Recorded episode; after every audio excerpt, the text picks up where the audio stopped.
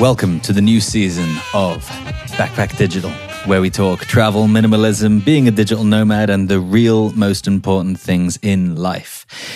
If you're in Kuala Lumpur, Malaysia, or Long Island, New York, I would invite you to join me. I am in Halong, which I recently found out means dragon. Why does it mean dragon? I haven't actually read that, but uh, I believe it's because there's some old thing of where the uh, the Chinese would come in and the dragon helped fend them off, and then the dragon still stays here. And if you see pictures of Halong Bay, or if you've been to Halong Bay, you'll see that the islands in the sea look like a dragon. I think I'm right on that. Let me know. Let me know.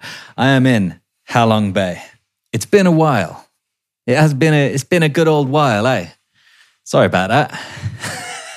I was doing some things, but now we're back. We got a uh, bit of a new structure, kind of. Not really. It's just a bit of me rambling. Then we'll go into some questions.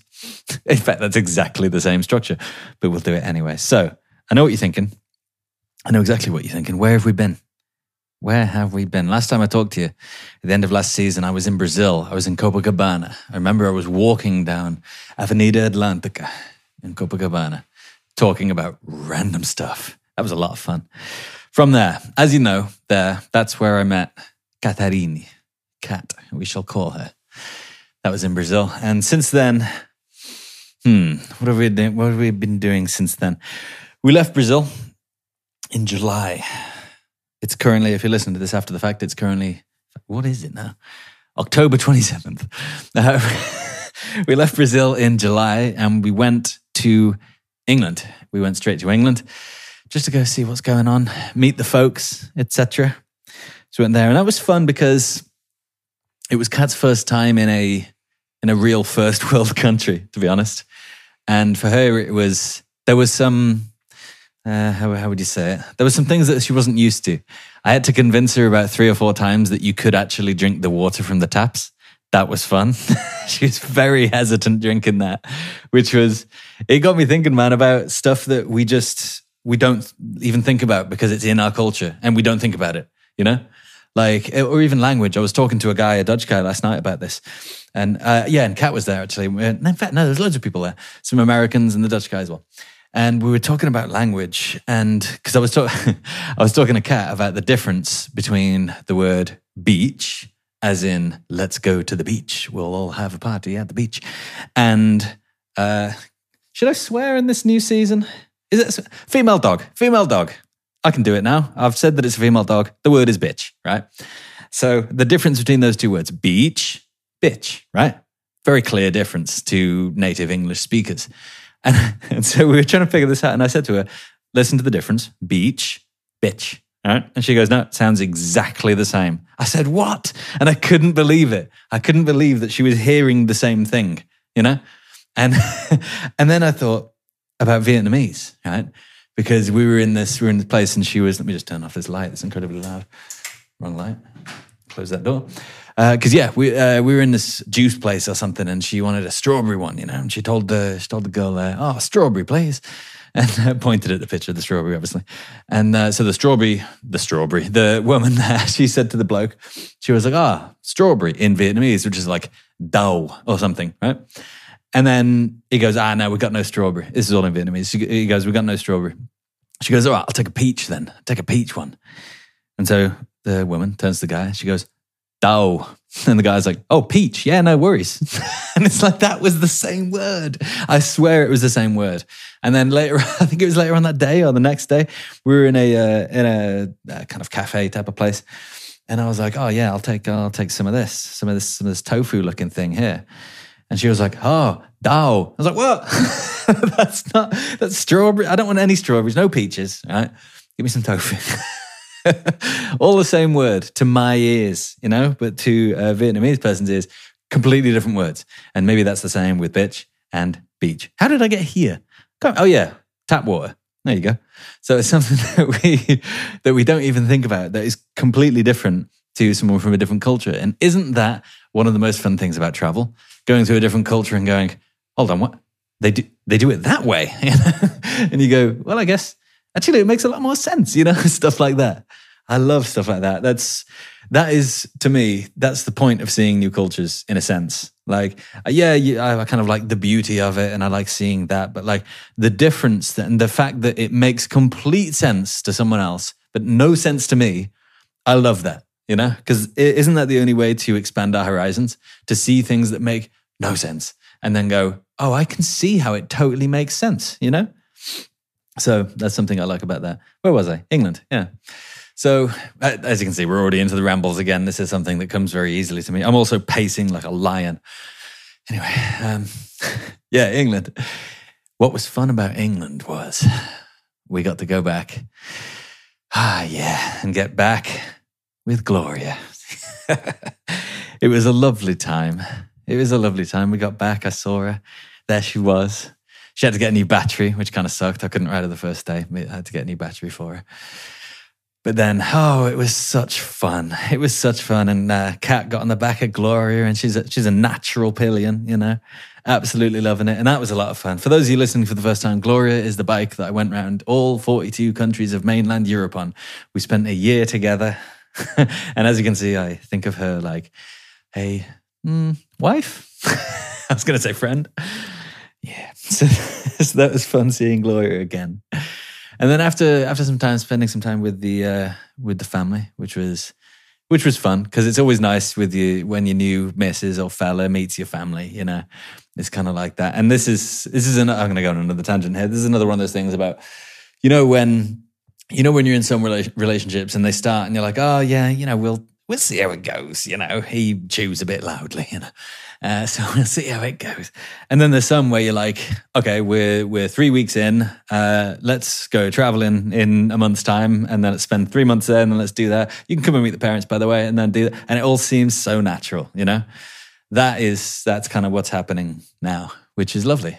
Which is lovely. Uh, we're like we're making plans. Oh, we'll go here. We'll buy a house in your hometown because they cost about seven pounds and, uh, and we're making future plans, you know? Maybe it's because we're both 30. Maybe that's what it is. Oh, she's 29. But maybe, maybe we're that age where it's like, look, if this isn't right, we wouldn't like it's, let's just, I'm not going to be here, you know? So, and if it is, let's just do it. So maybe it's that thing. I don't know, but I can't remember how we got here. Oh, yeah, England. so then we left England. We left England. Oh, yeah, man. I just remembered things are coming back to me renting the car. Oh, dearie me. Uh, so we landed in England. This is when we landed in England, right? And I'd already booked a car to rent. Lovely 4x4. Don't know why. It's England. Who needs a 4x4, you know? I live in Shropshire. I mean, yeah, it's got the Shropshire Hills, but I don't live there. Anyway, so so we, we, we go to the, uh, the rent a car place in Gatwick Airport, right? And uh, we go there. There's maybe 20 or 30 people there standing there. and then uh, and then I realized, oh no, I'm looking around. There's about six different rent a car places, and they're all ours, right? uh, I'm going to say who it was. Europe Car. It was Europcar, right? And so, and so we're there, and I'm like, all right, here we go. Uh, little machine that gives you a number. I'm like, all right, let's do this. I'm used to this. I've been in Brazil for a while. I get the old number, right? Doesn't give me a number. Just doesn't. Apparently, it's not a number system. You just put your name in, and at some point, your name gets called. it's not a number system, don't know why. So we're there. And there's people, I start chatting to the person next to us. And we're like, hey, mate, uh, how long you been here? And he was like, looks at his watch, he goes, it's good two hours. A good two hours we've been here. uh, so this is after a flight from Rio as well, long, long flight. And, uh, you know, the day's draw, the night's drawing in, you know. And so we're there, we're like, oh, dear. And we're trying to look, okay, remember everyone who's here now and everyone that's coming in so we see where we are in the kind of queue. A very English thing of me to do. And um, and then the people start talking. The people you know how the English are. The people start talking. One of the guys is like, oh man, they're just making jokes, you know? They're just like, uh, oh, uh, trying to find a nice place to sleep down here, you know? And that was an Aussie accent, but you know. And uh, and saying all these jokes and all stuff like that. And then Kat, this is another thing that goes back to exactly what I was saying. Uh, Kat goes to me, she goes, she said, I thought, and this is a strange thing. She says, I thought that Brazilians, she's Brazilian, by the way, for new listeners. I thought that Brazilians uh, were something like we're the only people that could be funny or something like that. Like I thought that the only Brazilian people funny. I don't know I don't quite know what she meant by it, but I think I understand. I think she meant like I didn't think that I would find the humor in another country funny, which is fair, which is totally fair. And uh, and she was kind of surprised that like that people were funny and having a laugh and stuff like that. She was like, "This is." She's like, "I'm feeling better about this because I thought everyone here was just kind of serious and on time for things. Apparently, in Brazil, that's what they think of English people. We're just on time for everything. Not true, but um, but then again, that's what we think of the Germans. But I think that is true. Anyway, so so she was like, she was pleasantly surprised that people were like having a laugh, you know. And then we got to, it was our turn. We got to the woman, and she was like, "You're right." And everyone, you could tell, everyone hated her, you know, because that was the woman, and she was like oh, this person, and she was like, everyone was like, I'm next. And then she was like, no, let, listen to me. I'm the boss here. And so everyone hated her. You know, everyone was joined in their hatred of this lovely woman, right? And, uh, and then we got to, I was all right, you love, you, uh, you look like you're having a bad day. She was like, yeah, you know, this guy called in sick, and then I've been working like, I mean, this is my tenth hour of work today, and I just I, there's nothing I can do about all this stuff. I was like, nah, don't worry, love, I'm not not complaining. It's all good. You know, it's it's not you, it's the system. Which you know, that's how it is. And uh, and that helped a lot because she was like, uh, she was like, oh, do you want? We haven't got the car that you want. Uh, I was like, don't worry about it, love. She goes, well, this one, this one, and this one. That one's going to cost you this much more. That one's this much more, and that one's this much more. I was like, all right, well, I don't want any of those, right? She goes, we got this one. I was like, well, that's a terrible car. I'm never getting that. And, uh, and she, I'm picky when it comes to cars, you know. And uh, I'm like, is there anything else you can do? And she goes, yeah, bear with me five minutes. I'm going to go out there and I'm going to come back and uh, and I'll, I'll see what I can do for you. I was like, I will, I will try to fend people off. Well, when you come back after five minutes of not being here, I'll see what I can do. And I think because of that interaction and because like I was chill, you know, I knew it would happen eventually. And just talking to people nicely, knowing it's not their fault. This is the same with customer service people, everything like that. She was like, Look, I found you this car. It's a touch more, but don't worry about it, you know? And I'm not saying that the reason to be nice is to get stuff out of it. Like, obviously, that's not what I'm saying, but it kind of, I don't know, man Maybe I am. I don't know. It helps. And I think it's the right thing to do, you know? Like it's the right thing to center yourself and to to be in control of the demon inside yourself, you know? And if you can control that and people realize that you can control that, like I don't know, I think it's a good place to live inside yourself. You know, and I think that applies to everything. Stress. Stress is the biggest thing. If you can have that stress demon inside yourself and then just let a little bit out so that it really motivates you to do stuff, but keep the keep the lid on it, you know? Keep the lid on it, let a little bit out, you know what I mean? Like a balloon where you, you pull the thing and it goes anyway. Where was I? From England. this is a long time. From England, we went to, or I went to Orlando she went to, she, uh, Kat went to her hometown in Recife in the northeast.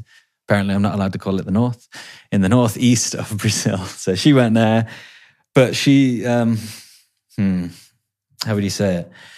There's a feeling, and I don't know the word for it, but uh, I don't know. Maybe you guys can tell me this feeling. Maybe it's embarrassment or something like that. But there's a so she went back with uh, with uh, an iPhone, an iPad Pro, and AirPods, and she going she's going back to like Recife, which is like which is a lot like if you've been to Hanoi in Vietnam, it's exactly like that. Apparently, I haven't been there myself. Uh, Recife, that is. So it's like it's the, those things uh, that they don't really have them a lot there, basically. And she was there, and the, and she she was worried that she was going to have this feeling of oh no, I'm I'm this person now I have this this gringo boyfriend and I have all this stuff, and I know exactly what she means because I'm the same. I'm I'm I, I say it every time, working class, and where I'm from, it's like I don't know. It's hard to. It's a tall poppy syndrome, you know. It's it's hard to go above your station because people just go, "Oh, this guy," you know. So I know exactly what, what she means. But yeah, I went to Orlando uh, for some business stuff. I went to a conference there which is relatively unexciting. And uh, as far as travel goes and stuff like that, we've all been to Orlando, have we not? and uh, and then we met back up in Columbus, Ohio, where we stayed for a month and a half, something like that, doing some work. That's where my company's based out of. And um, and we stayed there for a bit. But what we noticed was we were. Hmm, Ohio, oh no, not so much Ohio. Columbus is one of those places, right? Where if it's your hometown and your family's there, it feels like, like you listening now, it feels like your hometown. It's very homely, homely. Uh, I've recently learned as well that in America they say homey and not homely, but that's fine. Uh, yeah, so it's very homely, right? and apparently homely is a bad word. Anyway, uh, so it, it feels like home, and it does. It's got everything you need, nothing you don't. it's fine, you know, it's fine. It's a little on the expensive side for me, but uh, it's less expensive than LA and New York, and you know, it's the Midwest, and it's homely and it's nice. But uh, for me, because it's not my home, it doesn't give me that inspiration, right? And I think there's a few. This is going on to some more backpack digital stuff, but I think this is. I think there's a few different types of inspiration, right? Uh, so travel inspiration. If you're in, I, now I love being in, say, for example, Hanoi, right? The the the roads are impossible to cross. Uh, I'll get onto that because that's hilarious. The roads are impossible to cross. It's polluted, which isn't the best, but it's polluted. There's people everywhere. There's just chickens running around. There's there's just stuff going on, and everything costs about seven pence. Right? It's like I don't know. It's it gives me the inspiration to meet people, to travel, to to find out more about myself, to think about things further, to this is what travel does. Travel is one of the biggest givers of inspiration. You know, you're on the top of a mountain, you're inspired. You're inspired what? Inspired to. Inspired to is the rest of that sentence. You're inspired to what? What are you inspired to do when you're up a mountain and looking at that? I think it gives you the inspiration to go internal, right? Because it's not so much, it's not so much I'm inspired to walk these mountains that I'm looking at, you know? Or at least for me, it's not for me, it's not I'm inspired to walk these mountains, let's go on a hike, etc. It's more it's more centering. I've used that twice now, but it's more like it allows you to go internal because I guess because it's a vast expanse. Maybe that's what it is. So this, this is what travel gives us as well. We're in the mid, when we're in the middle of chaos. Again, that needs us. That we need to go internally on that. You know, because if we're just thinking internally, there's too much to think about. You know, so that's what I think the travel inspiration is. It inspires you to meet people, it inspires you to get out there, to get out of your comfort zone, to learn more, to to to confront your fears, you know, to do all these things. This is what I, this is the inspiration that I think travel gives us, right? And then the other type of inspiration, which is definitely linked, right, is the inspiration that I get when I'm in somewhere like New York or Los Angeles, right? Uh, oh yeah, we also went to Los Angeles when we were there, uh, which is nice. We stayed in Venice. It's a cool place. Uh, so yeah, Los Angeles is a very inspirational place, very inspiring place, rather not inspirational, uh, and that is different. That is more for me, at least, especially New York. That is more the business inspiration. Business is a word that I, it's probably the wrong word, but it's about.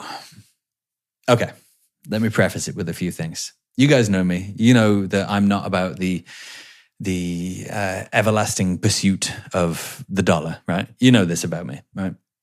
We also know though that money can fi- money can't buy happiness, get it, but it can for sure facilitate.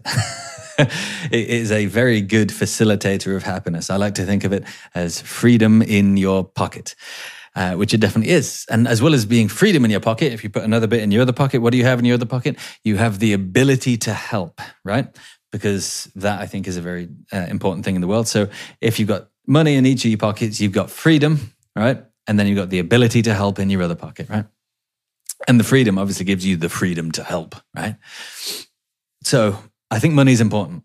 I think I'm just going to say that. I think I think money is important, and I'm sure when people are out traveling, they would agree. You know, money is not entirely a lot of money is not entirely necessary to go out and do all the things you want to do it's not entirely necessary but it definitely does help it allows you to do what you want to do on a larger scale it allows you to help on a larger scale if you have $10 yeah you can help uh, you can buy a family uh, meal if you're in vietnam for a week right lovely right say you had 100 10 families do you know what i'm saying money is a great facilitator right so going back to new york I think it gives me the. Can you hear me scratching? By the way, uh, it gives me the inspiration to earn. to earn, to do business, to think about my finances, to think about the business that I'm doing, to think about digital nomadism. The thing about digital nomadism is, well, there's two sides, but the digital part, right? What does digital mean in digital nomading? I've got to stop saying digital, man. that is earning your money digitally. Digitally. What a great word. and so that being in New York allows me to think about this, right? Who can I meet here? That can that can further my the the digital part of my digital nomadism. Who can I meet here? What business can I do? And going into it and doing that. And I found that all business is is people walking into rooms and saying things and then things happening. It's like it's very strange when you start doing more and more business with like people higher and higher up the chain. You know, like we're the company that I'm with, we're talking to what's it called, like car manufacturers, stuff like that. And it's like, it's very easy to get in contact with these people. Uh, it's if you get the right in, it's very easy to to climb that that chain, that ladder, incredibly incredibly simply. It's it's very strange. It's very strange because if you're not in that position, you think, well, this is something that I can never do. This is something that will take 20 years to achieve. I've just got Ace Ventura. This took you 80 years to achieve. Uh, yeah, so but then when you're inside, you go, oh, on, this was easy. That's the same with everything. It's the same with travel. You go, ah, I mean, could I really go to the other side of the world and survive on, you know, a tenner a week and like live in hostels and do this and quit my job, do all these giant things? And then you do it and you go, wow, that was super easy. Why did I not do that earlier? So back to my point, New York is incredibly inspiring for me when it comes to that. And I think that is important because that's the one side of it. Remember how I was talking about letting the devil in, right? That's not exactly how I said it. I actually put it in a weird balloon analogy, but letting a bit of that out, right? It's like uh, if we think about the world, I think a lot of people that like travel, a lot of people that like travel are into conservation, are into uh, sustainable living, are into all these things, right? I think these same people, this is myself included, I think the same people have this knowledge that, oh, okay, money can be a great facilitator facilitator of these things. Well done. Who do we have here? Let's open the door. Here she is. Hi. Come on in. Say hello. Hello. Cat's back, everyone. Cat's back. We'll start talking to her in a second after I finish the very convoluted point. Uh, what was I saying? So yeah, money can be a facilitator of these things, and I think you've got to let that, not the love of money, obviously, but you've got to let yourself be inspired to make to make it, because then you've got to start thinking about who that can help. You know, if it helps, you can think that you're using the people you're getting money from in order to, like Robin Hood, you know, taking it from the rich, giving to the poor. That that might be a way to think about it, but I think it's important, man. I think those things are important. What was my point? Columbus. That was it. And then when in Columbus, we thought, where should we go from here, right? And then we thought, I said, I know. Vietnam's a nice place. I can't remember how we got onto Vietnam, but for some, somehow we got onto Vietnam. And I said, I remember, I remember going through Vietnam from the south to the north on a motorcycle, and it was a lot of fun, and it's just a good place to go. So we should definitely go to Vietnam. We're also planning to go to Bali as well because I also went there, and it's again an amazing place. So just before we went, this uh, thing happened, right? so I'm in this cafe doing a bit of work, right? And she goes off. I said, "Oh, get some uh, get some money out while you, you know, while you've got the card. You know, we need a bit of cash for the Vietnam visas when we arrive. You're paying US dollars, you see." And so, and so she comes back after a bit. I'm still doing work, right? She comes back and she goes, "Oh, got a bit of an issue." Said, "Go on."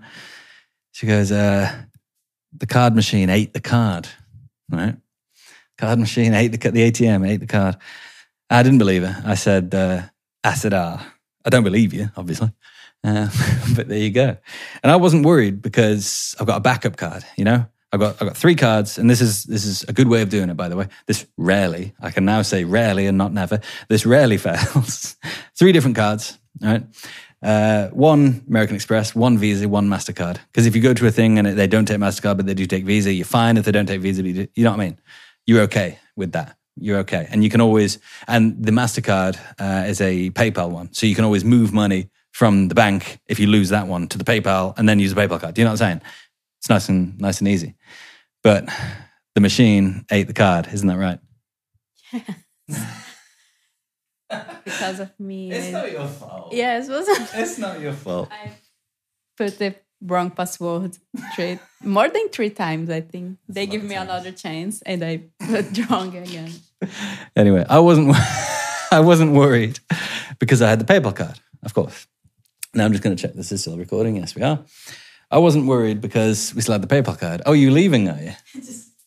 you just come to get snacks and then you're leaving. Do you want to say anything to the listeners? This is the first time they're hearing you. So do you want to say anything? we don't cut anything, by the way. no, cut this. No, I don't cut anything. This. No, definitely not. She's leaving. She's leaving. She'll be joining us on future episodes, right? You're going to join on future episodes, yeah? Yes. Okay. Also, do you remember why we chose to come to Vietnam? Why we come to Vietnam? I was curious to see the country uh, because you told me a lot of stories, and you like um, to be here. So I, I think the reason. Yeah, that's true. That's true. I think that is the. I think that is the reason. I think so too. See you soon. All right, there we go. What was I talking about? Oh yeah, the card. Yeah, totally was her fault, by the way. Totally was her fault.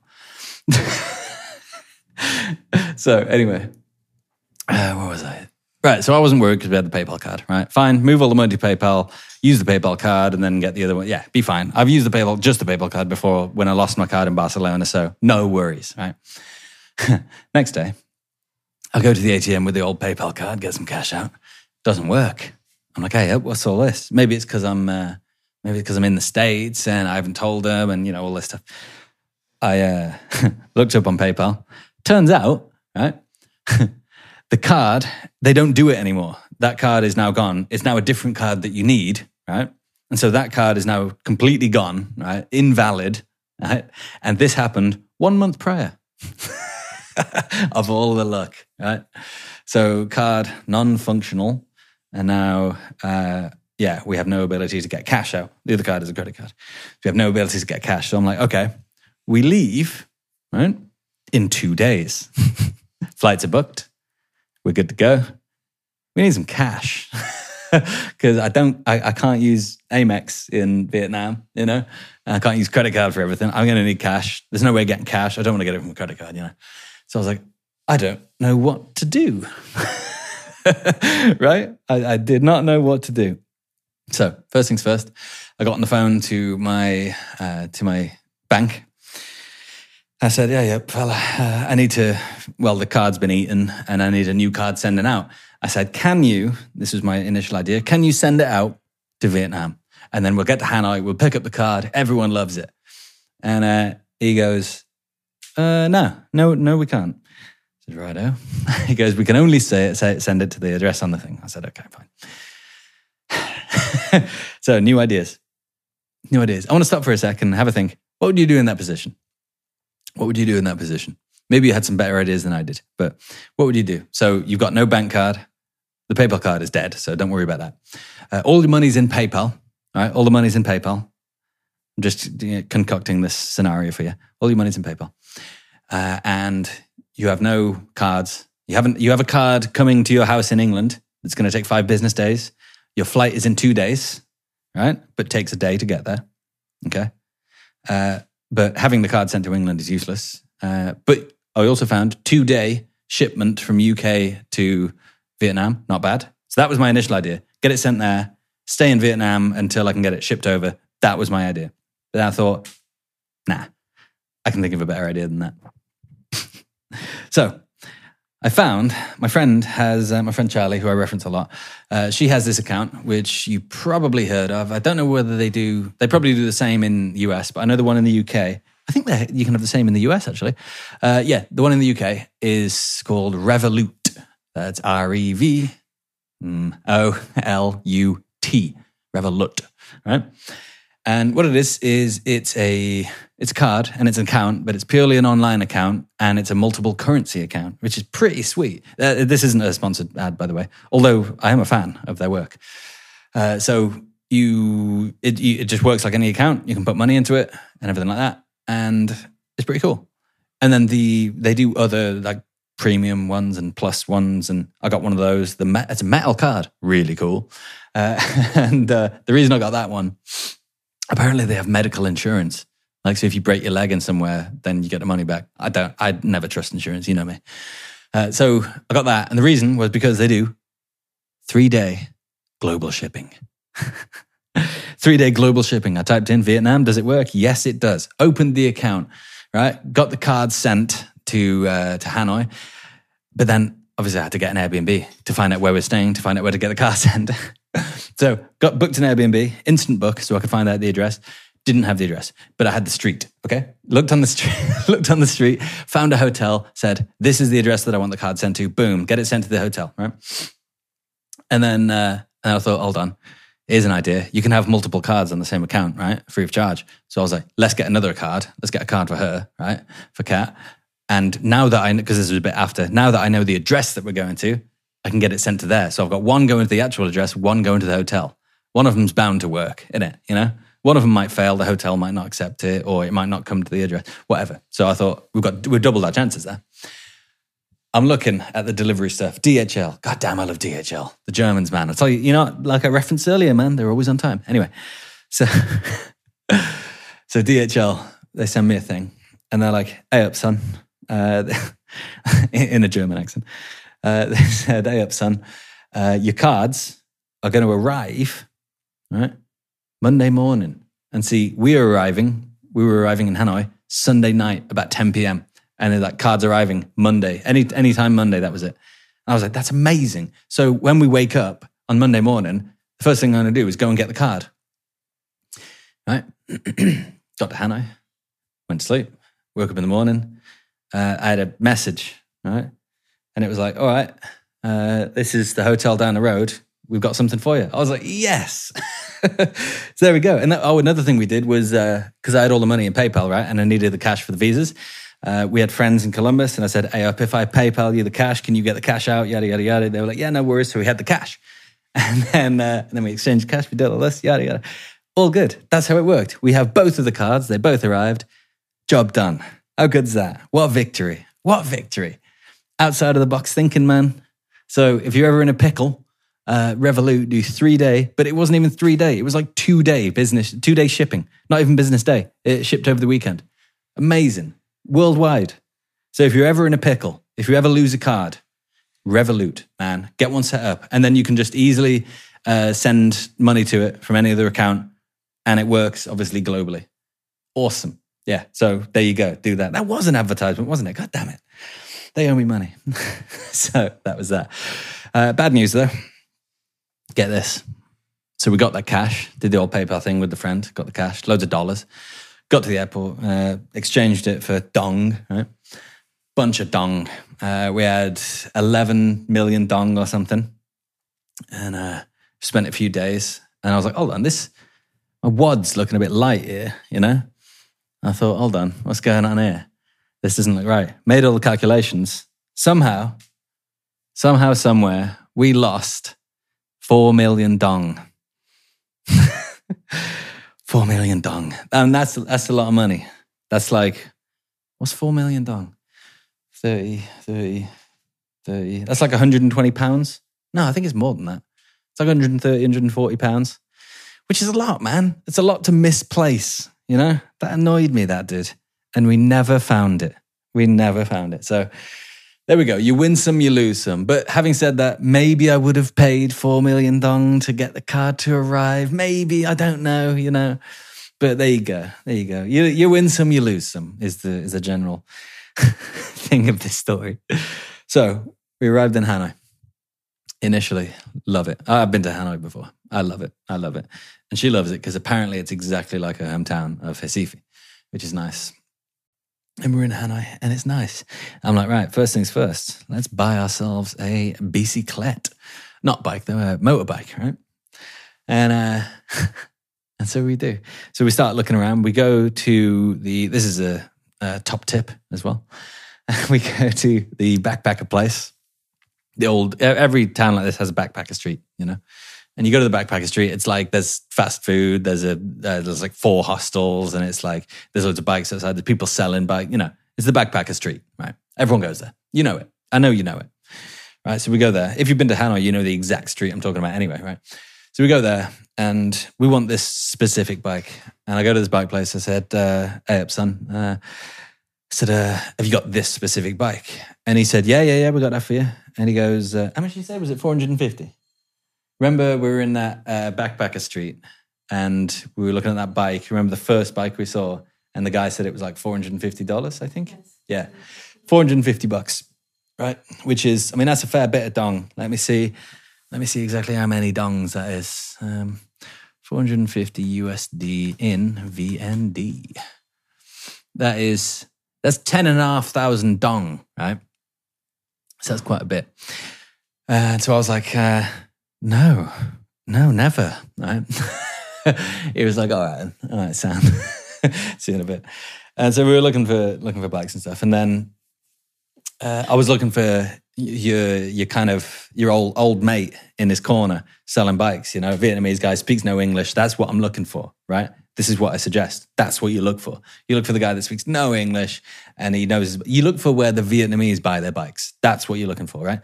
So we're looking for that, and there's this bloke there, and uh, he he did a he did like a leather shop anyway, and he was there. I said, using Google Translate, which by the way is amazing, right? The old speak to translate function, amazing, right? We had an entire conversation through it. I said, You're right, mate? Uh, can you? Uh, do you know anywhere we can buy a bike?" He goes, "Yeah, I know uh, a bloke's shop. He's got the bike you want. Don't worry. Uh, my other mate's coming, and he's going to take you there. Don't worry about it. It's all good." I was like, "Yeah, sound." And the thing about Vietnamese is, or at least uh, as I've found it, is they're inherently trustable. You know, no one's out there to do you over. You know, so so yeah, uh, we went. His his mate turned up and he's got this little bike Honda Dream, and uh, and he's like, right, both of you hop on. So we both hopped on. There's three of us on this bike, right?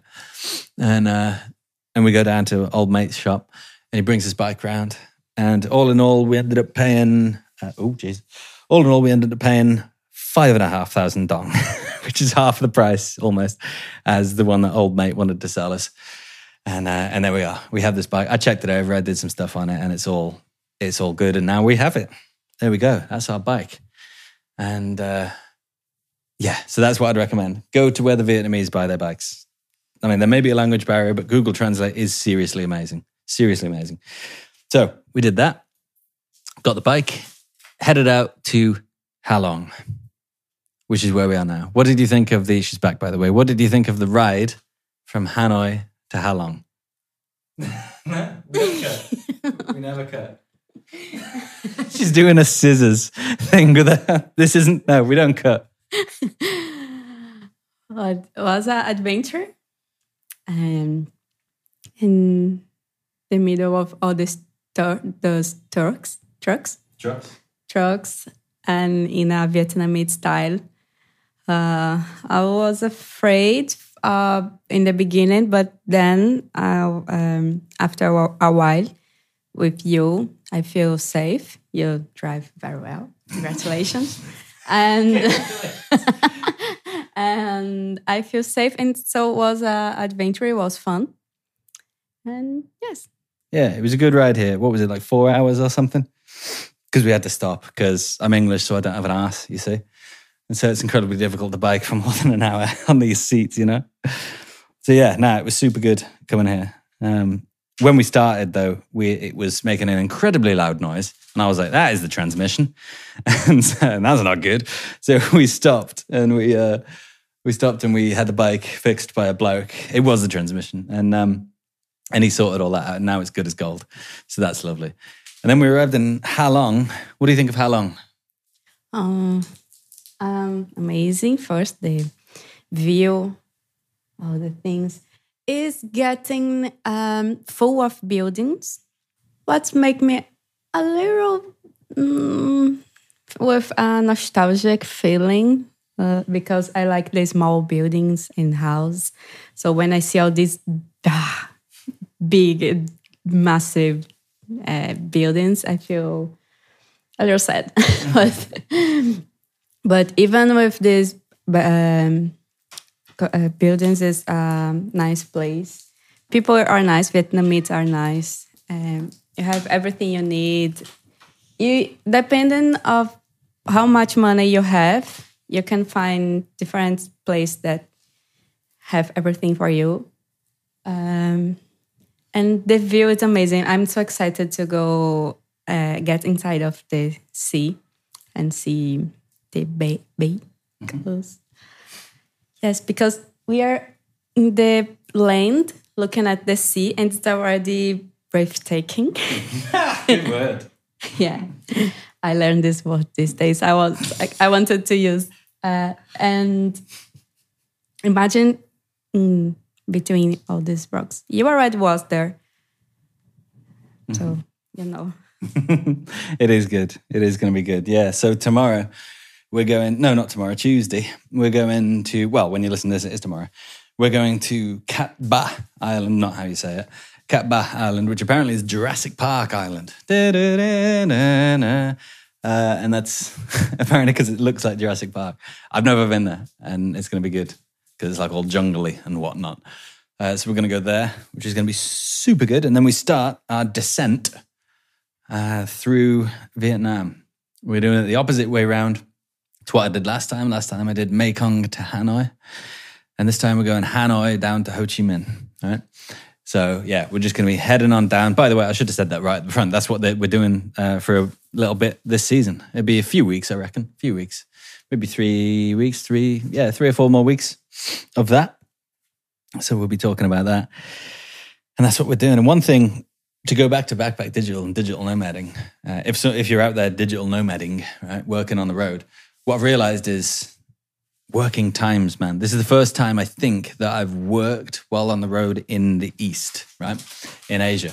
And the times that I'm working to stay on time with New York time is like 6 p.m. until like 2 a.m., you know? And then I always end up working a bit more. But but yeah, I've been working because we've got some solid things on at the moment. So it's like there's a lot of work going. This is boring, but there's a lot of work going on. So I've been working 6 p.m. till 2, and then we'll be waking up a bit later. A little bit hard to get into, but these are the things that we do. Every time I do it, I think this is worth it because this is like how we're able to be here, you know? And I think that's an interesting thing. That's a very good thing to have in the back of your mind, you know? When you're, I remember, I can't remember who it was, but someone that came on the show, they, they used to work like 12, 16 hour shifts in McDonald's for, I don't know, they did it for like nine months or something so that they could then travel. And it's like, the only thing I think that got her through that was when this is finished, I will be doing this. When this is finished, I will be doing this. And it reminds me of something I said um, with, oh, yeah, do you remember? We were in Hanoi and we thought that it was going to rain. That was who was stressed? Me. yeah, because we, we, we'd planned to go to Halong from Hanoi. And I looked at the weather, I was like, oh dear, oh dear, oh dear. Because it was like, you know how the rain is in the rainy season in Vietnam, man. And yeah, it was like there's going to be rain and so much. So we were like, okay, we need to buy some ponchos. We need to buy some rain stuff. We need to, all our bags need to be waterproof because we've got the computer in there and everything like that. And so we, we were we were prepared for the rain, and we still are. We still are. And that was fun. Turns out, didn't rain. But my point was that I remember saying, I remember saying it sucks riding a bike in the rain. I've done it before. I've ridden through the Pyrenees when it was raining. It took six hours, and the water in my boots was trying to freeze. And it was six hours of absolute hell. And the only thing that got me through, which is a lot like working at McDonald's for like six months, the only thing that got me through, or nine months rather, was knowing that I would I would be in Barcelona that night. That night I will be in a bed in Barcelona, arguably too warm, right? And that was the only thing that got me through. And that is what can get people through if you're working for six months and traveling for six months. That's what's getting them through.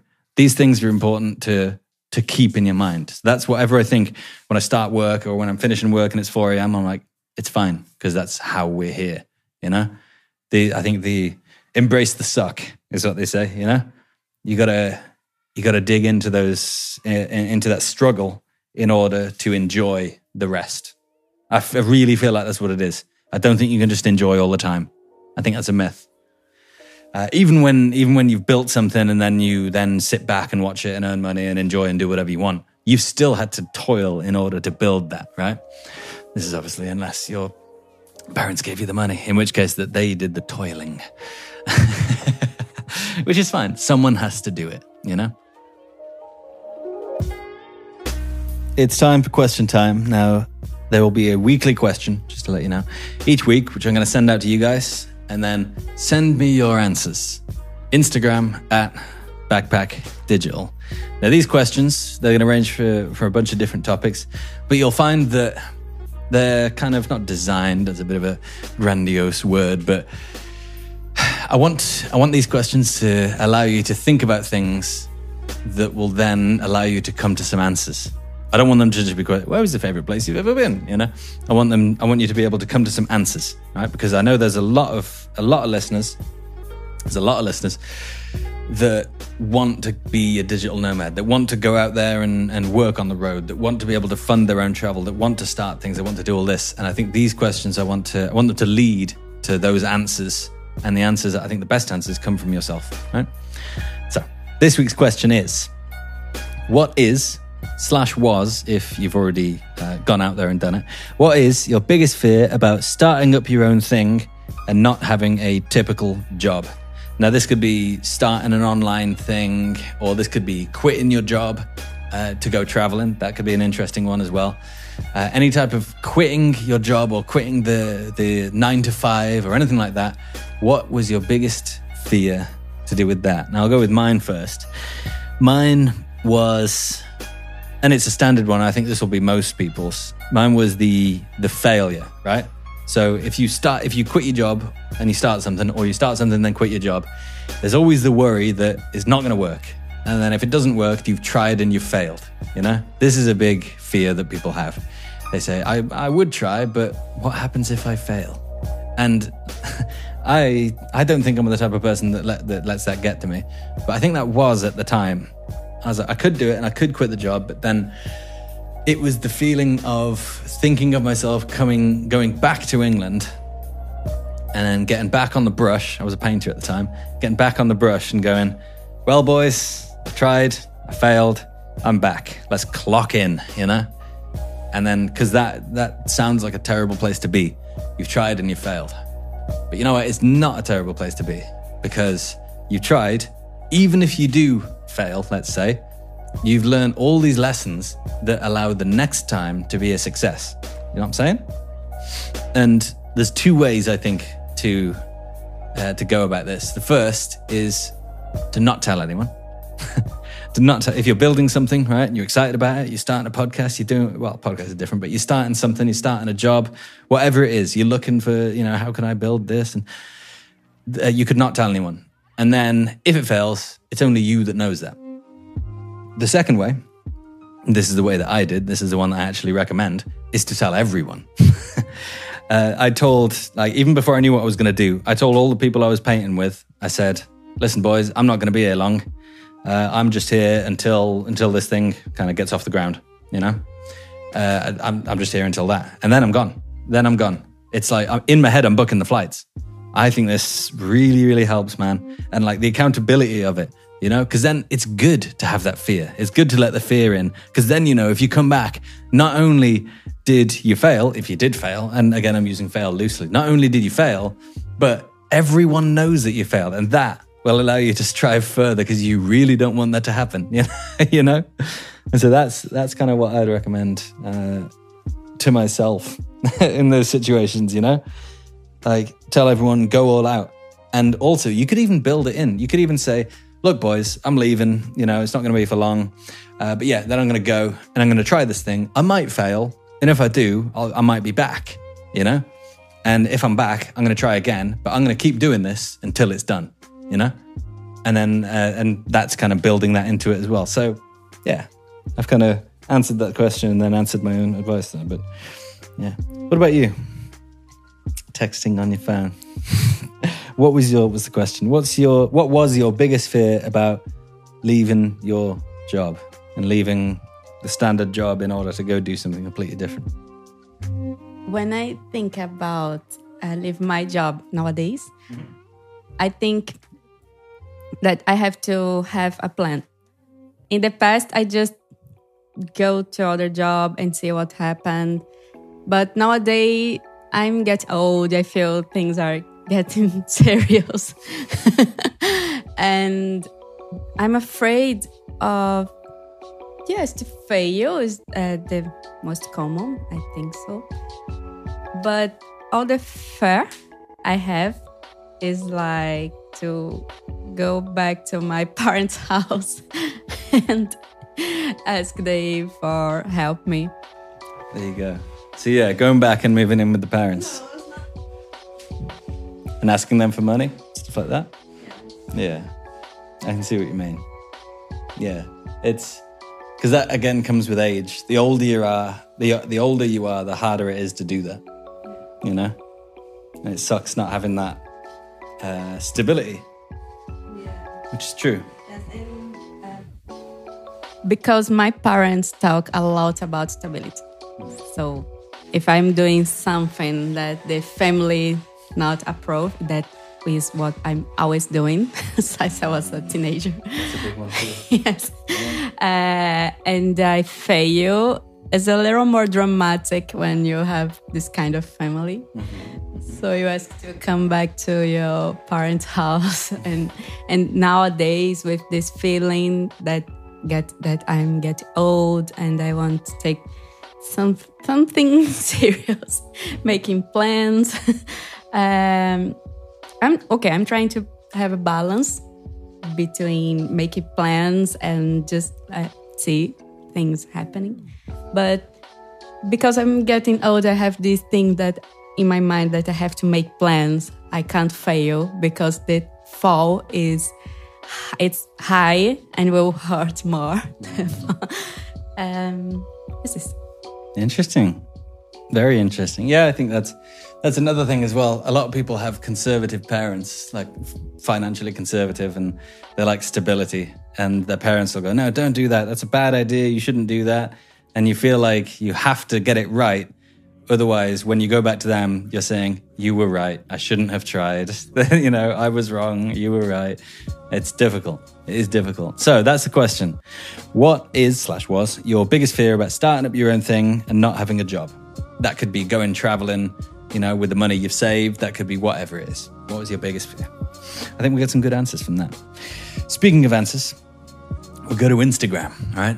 Some questions. And I was going to shout out everyone that, because I, I sent out a story on Instagram at Backpack Digital saying that the podcast is coming back. And I was going to shout out everyone that reacted to it, but it's just, and this is a, a good problem to have, it was just too many people. so sorry about that. But yeah, let's go to Instagram for some questions. Let me see. We'll go from order of came in first to last, I suppose. Right, this is from I am Kieran one. He says, Hey man, how's it going? It's going very well, thank you. Uh, I've been following your journey for quite a while and love the podcast and the Harley. Oh, yeah. Everyone loves Gloria. Uh, me and my girlfriend are currently selling our house and saving up for a motorhome. Lovely. So we can leave Birmingham. It's in Birmingham and head to Europe full time. I might do it. No, nah, I shouldn't. Uh, we're hoping that the new freedom or we will gain will give us more time and lower financial ties so we can follow our passions. That's not bad. That's a pretty pretty subtle Birmingham accent I've done there. Uh, she's a videographer and can uh, pretty much work from anywhere. While I'm working in a crappy job in a hotel, that wasn't the, best. Uh, I'm a composer and music producer, to. Oh, it's going off the rails. In my spare time, uh, they don't say it like that. and I've been thinking I'll teach English online when uh, when we leave to have enough income. Uh, but I know I won't be completely fulfilled unless I'm doing something with audio this is all over the shop. This accent. I'm I'm hoping that I'm hoping that I will be able to use my skills in audio and music to make a second income on the road. I have the technical skills, but I'm just starting out for working for myself. Lost at the end. I'd really appreciate any ideas. it's just my own voice. Uh, you had to help me get started. I look forward to your next podcast. Uh, to I look forward to seeing your next podcast. Come and hope you're having an awesome time in Brazil. I'm in Vienna. this is sent a long time ago. right then. I hope that now you're actually doing that. That would be fun. Let's have a look, actually, shall we? Uh, I see the motorhome. It looks good. Ooh, they only recently got it. That looks amazing, man. So he's got a super good motorhome there. Oh, that's lovely. Cool. So it looks like you're already doing it. And the question is, she's a videographer. That's good. Yeah, super good. Thinking about teaching English online. Yeah, that's that. You can definitely do that. Yeah, I know it won't be completely fulfilled unless I'm doing something with audio. Right. Uh, interesting thing to think of. Is this one of those times where you, like I said before, you have to do the toil in order to enjoy the rewards? Do you do a job that's not your passion in order to, in order to live the life that you want? Is that the payoff? Can you have both? These are all questions. They're, they're rhetorical questions. Um, although I do think you prob- probably can have both. So maybe not rhetorical. Uh, but yeah, if you're in audio and music, there's a bunch of stuff you can do. And I think it's about out of the box thinking. So I started, incidentally, as audio and music producing and editing and stuff like that, and recording and what have you. And now I'm kind of. Uh, VP of a company that does podcasts. We produce podcasts. We edit them. We do put the music on them. We mix them. It's the same skills in music, but slightly different. And so that it is fulfilling. Maybe not for yourself as fulfilling as music production would be, but it's about, like I said, outside of the box thinking, which is one of those phrases. But so what you want to do is how could you do it on the road? So let's see. Music production could be entirely uh, remote. Not entirely, but it could be for the most part remote, right? So let's say I'm just going to think of a random scenario, right? Let's say you're in Birmingham, right? and you've got a mate there, and uh, and he's good mate, and he also does mu- music production, right? And there's a I know there's studios in Birmingham. I've been to them myself, right? So you can say, right, look, mate, let's team up, right? We'll call ourselves uh, Kieran and John Recording, right? You'll think of a better name, and uh, and what we'll do is we'll specialize in let's say progressive metal right? And we'll specialize in that and we'll be the blokes known for progressive metal right? What we do is we uh, we set it up so that you, John, because I know you you want to stay in Birmingham, even though I want to leave, but you want to stay. So what we'll do is you're in the sessions. You you book the studio with the bands. You know, you book them in. We'll we'll think of some way to get the bands in. As soon as we get the bands in, we'll do it so good that the word of mouth will give us business. Right, John? Right, we need to think about this. You'll get the bands in, or we'll both get the bands in you record them, right? You're you're moving the mics, you're getting the production, that's all good. You're capturing the sound, you're getting the raw, everything like that, you know? Because I know that's what you're good at. And I, as Kieran, I'm better at the kind of production side. I use all my plugins, it's all good, right? So you get the sound, right? And then send it through, you know, drop it into Google Drive, and then it'll come up to my session, my mix session. I'll get it all mixed, get it all mastered, work with that and stuff like that. And while I'm on the road, I'll be producing music, I'll send it back to you. Boom, they've got a demo, everyone's happy, they pay us money. I've done that entirely from my cool motorhome. That is a way to do it. That's the kind of way you want to think, you know? How can I do this while I'm on the road? Production can be, like I said, it can it can be done on your computer, you know? So that would be a way to do it. That would definitely be a way to do it. That's how you want to think. I, I wish I could give you some more advice, but it's like I need to know more details to get to be more concrete, you know? But that's that's as easy as it is. You could that could be the thing that I just said, John and Kieran thing. That that could be it. That could easily be it, you know? Or or you could, this is something I've been thinking about recently. This is not about travel, this is something I'm thinking about re- recently, actually. If you could, if you could position yourself, you'd have to learn the skills and get it really good. If you could be the guy that can make, say, for example, this is just an example. If you could be the guy that can make a recording, a band's recording, a band's demo, sound like it was done in 1987, right? If you could research all that and be the guy that does that, then I, would love that. imagine all the bands that are trying to rip off Motley Crue, right? I was in one. Uh, imagine they're trying to rip off all, all Motley Crue, right? And you're the guy that has the drum samples. You've got the Linn drum samples that they used on on uh, 1984 uh, by Van Halen. You've got all those samples. You can have the kit. You can trigger the kit so it all sounds like that. You know, you can. You, you've got all of the plugins to make the guitar sound like Mick Mars's or, or whatever. You know, or you can make the the bass sound like the Ratt bass. You know and uh, and you're the guy.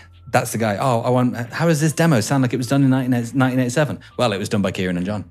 There you go. All you need to do is carve yourself out a niche. That as well, you can do uh, wherever. You can do it in the hills in France. Doesn't matter. As long as you get the files in, you can do it. So there we go. There's some ideas. right then. Next one. Next one. Let's see, let's see, let's see. Where are we? And again, if you want to send in the question, it's Instagram at backpack digital. This is from J Mads underscore the barber. He says, Hey Lee, this is Jordan Madden from Colorado. You inspire me so much, and I think I found my way to make money on the road. Here we go. And I want to know what you think. I'm currently in school for barbering, and I want to be a sort of nomad barber. Uh, Have I read this one out before? I don't think I have. Traveling from country to country, learning the different techniques from across the world while seeing and experiencing everything I can. I know this isn't a question, but I just wanted to hear your thoughts on it and to thank you for the hard work you put into the podcast, even if it's mostly rambling. Uh, by the way, Cube to Globe would be a fantastic show. It would. It would. I'm still thinking about that. I don't know, though. I don't know. I've been thinking about that more. And like, we go back to inspiration. The amount of messages that I've received that are like, hey man, you're the reason why I'm out traveling now. The the spark, giving people that initial spark. If I can give hundred people, if I can give thousand people that initial spark to go traveling, that will then ignite. Again, I'm quoting Star Wars. That can then ignite that whatever happens in the rest of their lives. That to me, maybe that's better than helping one or two people uh, get out there and start earning a living while they're traveling. Maybe it is. That's what I've been thinking. Anyway, Nomad Barber. That is interesting because I know there are different techniques uh, for barbering. Is that word? Yeah. Uh, barbering, like obviously the Turkish and stuff like that. That's pretty interesting. That is pretty interesting because it's like uh, uh, what's his name? Floyd Mayweather said. You know, he uh, he he owns uh, properties and or no hotels and what's it called? Um, brothels, I guess you'd call him. Uh, Does he own brothels? I don't know. Am I slandering him right now? Uh, but I think it was him. He said he, he owns hotels and brothels because they're uh, the two things that are recession proof. you know? Uh, so I think it was that anyway. It's something like that. Uh, but yeah, my point is everyone, for the most part, has hair. People want it cut. And it's actually an in thing in the moment at the moment, so that's uh, bang on that you're getting into it now, you know. So yeah, I think that totally work. If you and you've got all your tools, might be a bit difficult to get it on planes, but I I'm sure you'd figure that out. But yeah, if you've got all your tools, it doesn't matter where you are. You can do that on the road as long as you've got a person that'll pay you. Then absolutely fine. You can literally earn money on the road. That's a really good idea. That's a skill that you possess that you can do on the road. I think that's badass, man. Go for it and let us all know how it goes. Yeah, bang on, man. I love that. Right, next one from Mapless Adventures. She says, I think she. Let me check. Yes, Nicole. Ooh, no plan, no map, just life. Ooh, that's good. Stories of a solo female traveler exploring the world and one mapless adventure at a time. Hell yeah. So you can find her on Instagram at mapless adventures. Right, she says, listening to this week's podcast, that must have been a while ago, and you started talking about timing. Oh, I did. I remember it was about the Motion City soundtrack uh, lyrics. I couldn't agree more about how and why timing usually works out. I got laid off from a job I truly loved back in June 2016. It took me to moving to the Caribbean where I lived for two years, living through both Hurricane Irma and Maria in 2017, and learning that I needed to take a break from my career. Here I am now living in Thailand, teaching English and coaching volleyball, something I never thought would happen. Thank you for your rambles and saying things out loud that I know I think. So there you go. That's how it happens. This is this is a person that's on the other side of the fear. The other side of the fear. She quit the job. She she uh, no, she got laid off from the job. So she didn't even have time to be scared of it. and then she just moved to some other place and then just got stuff going because that's that's what happens. That's what happens. When you need to do stuff, you will. When you're too comfortable, you probably won't. So, man, I love that. Hell yeah. Everyone go see her on Instagram. Badass, right? This next one is from Xanadu with an X dot nomad. Let's check you out. Dan from Washington, D.C. Solo trekking my way around the globe. He's in Peru right now. Got some cool pictures. Xanadu.nomad with an X. Hey, Hayden, quick message of thanks for all your inspiring episodes. No worries, man. Uh, finally took the plunge, ditched the full time job and house, packed a 55 litre pack, and took off. Uh, I'm not going to comment on the size of that pack. Uh, I started from DC, uh, hit Trinidad, and now I'm exploring Guyana. And now he's in Peru. Uh, from here, I'll head to Suriname, French Guiana, and Brazil, and then clockwise around the continent to Colombia. Again, now he's in Peru. Uh, from there, around the world. How long will you be in Brazil? Oh dear. Uh, would love to meet up. Oh no. Well, now I feel bad. Um, we'd love to meet up if we're there at the same time and your game. Thanks again for the inspiration, the laughs, and good luck with the podcast empire. Well, thank you very much. P.S. Favorite moment on the pod was that time last season that you couldn't think of the name of Shawshank Redemption. Oh man, don't remind me. And you tried to get it for 30 minutes at least and couldn't manage. I was dying of laughter on my metro commute and people thought I was crazy. Such a universal feeling when that one thought is on the tip of your tongue but escapes. Man, that was horrible. I, I, I think I remembered that it began with an S. And I think what was throwing me off was it does begin with an S, but it actually begins with an SH, which is a different kind of thought in your head, you know? If it's on the tip of your tongue, it's a different kind of way that your tongue is, you know I mean? But I just couldn't think of it. Oh man, that was well annoying. Yeah. I'll always remember it now though. so thanks for that, man. Thank you very much. And it's a shame we couldn't meet up. Next time. Next time. I'll always be in Brazil. Right. Next one. This is Sav M. Price. Right. And she says, Hi, I'm Savannah. There's a really nice song. This is me talking. There's a really nice song by a band called Relient K. It used to be a kind of Christian pop punk band. I think they still are actually. And uh, it's called Savannah, and it's a really good song, and it reminds me of travel, so you should listen to it. Uh, and I'm a high school senior, I don't know how old that makes it, in the state of Georgia. I, I'm not going to do the accent. I've always been interested in minimalistic living and not pursuing happiness in materialistic things. And with these two things, I also have a strong desire to travel and help others. Hey, this is what I talked about in the start. Uh, I'm not sure how to get started though. What confuses me is how I could travel while maintaining an income. Right, you've come to the right place. Uh, I've recently looked into graphic design as I know I could travel as long as I have an internet connection, uh, but I also have a strong passion for kids and teaching, which doesn't allow for much travel, but I do get summers off. What would you suggest? Also, if you could go back and tell your 17 year old self one thing, what would it be? Best advice for a young, aspiring solo traveler. Yes, I have some advice. Okay, First things first, you could definitely set up something with graphic design. Uh, you could start on, and this is what I suggest start on Fiverr, F I V E R R, and you start doing graphic design for people. But then every time you do a job, it's not just one and done, here you go. It's like a $5 per job, basically. So it's not about the money when you're working on Fiverr, it's about the connections, right? When you do a job for someone, you want to stay in contact with them, right? You want to email them what every month, something like that, and say, hey, you know, if you haven't got any more work, do you, do you have any any colleagues, anything? You know, I've been thinking about you doing this idea. Just staying in contact with everyone, sending out emails and emails and emails from all the people you've worked with, all the people you could work with. Everything in business is about connections, right? And networking, right? So that's how you start up doing graphic design, right? And then when, let's say, for example, you built up, uh, you got a little bit coming in from graphic design each month. Say you say from that networking, you got a monthly client. You know, oh, we need to do this thing monthly. We have a podcast that goes out monthly, and we want some quotes from the podcast to be typed up and put on an image that's going to go out to Instagram. I'll do that for you each month. Uh, just give me hundred bucks a month, and I'll do that for every podcast you do each week. You know, every you know, and I'll do that for you. No worries. I'll even post it to Instagram for you. You know. Uh, so yeah, you could do that. And then that could give you, say you've got three of those clients, you got a little bit, like not much, no, nothing you could live off in the States. You know, you say you've got 300, 400, 500 bucks coming in a month, right? Then you, uh, you think about the fact that you want to work with kids and love teaching, right?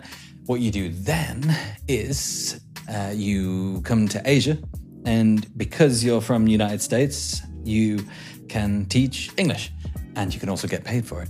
So while you, uh, so what you could do is come to, let's say, Korea, and you go to Korea or Vietnam, which I would obviously recommend. So you come to Vietnam and you start teaching English. You start, there's actually an, an all right wage, you know, teaching English. So you could do that. You're meeting people, you're getting new ideas. You're still doing your graphic design on the side. So you're still building that and building that. While you're building that, you spend a year teaching English. You save a lot of that money because it costs nothing to live here. So you've saved a bunch of money. And a year's gone by, your graphic design business is now flowing. You've got a bit more money coming in from that. You can leave after a year of teaching kids. You've saved up a bunch of money because nothing costs anything here. And then you can travel while earning a living. There you go. That is how you do it. And I would recommend if you want to get into teaching English in, I think, specifically Vietnam. I know that Ninja Teacher, I think.com, ninjateacher.com is Alex. He's from South Africa and he knows everything about it. E- absolutely everything. He's seen it a million times. He helps people come and do that. And you're from the States, so you can do that. I believe it's people from England, Australia, the States, uh, Canada, and South Africa that can do it. So there you go. There's uh, the answer to your question. Let me know how it goes. Obviously, there's a million other things you can do, but that's what I'd suggest. I think that would work. Right. Few left. This is from SJS Armstrong. She says, Hey man, don't know if you're still doing the podcast. I am. Well, I am again, but thought I'd write in anyway. I recently moved to Melbourne and remembered you mentioning lentil as anything in Abbotsford. Oh, what a place. Just wanted to say we go all the time, still amazing as ever, and still a sweet little part of the world. Good job on the incredibly beautiful missus. Hey, that's you. Yeah, you're incredibly beautiful, apparently. Yeah. Uh, where are we? Hope the podcast is still happening somewhere out there. It is. Uh, if not, hope you're enjoying your life. Yeah, I am, and it is.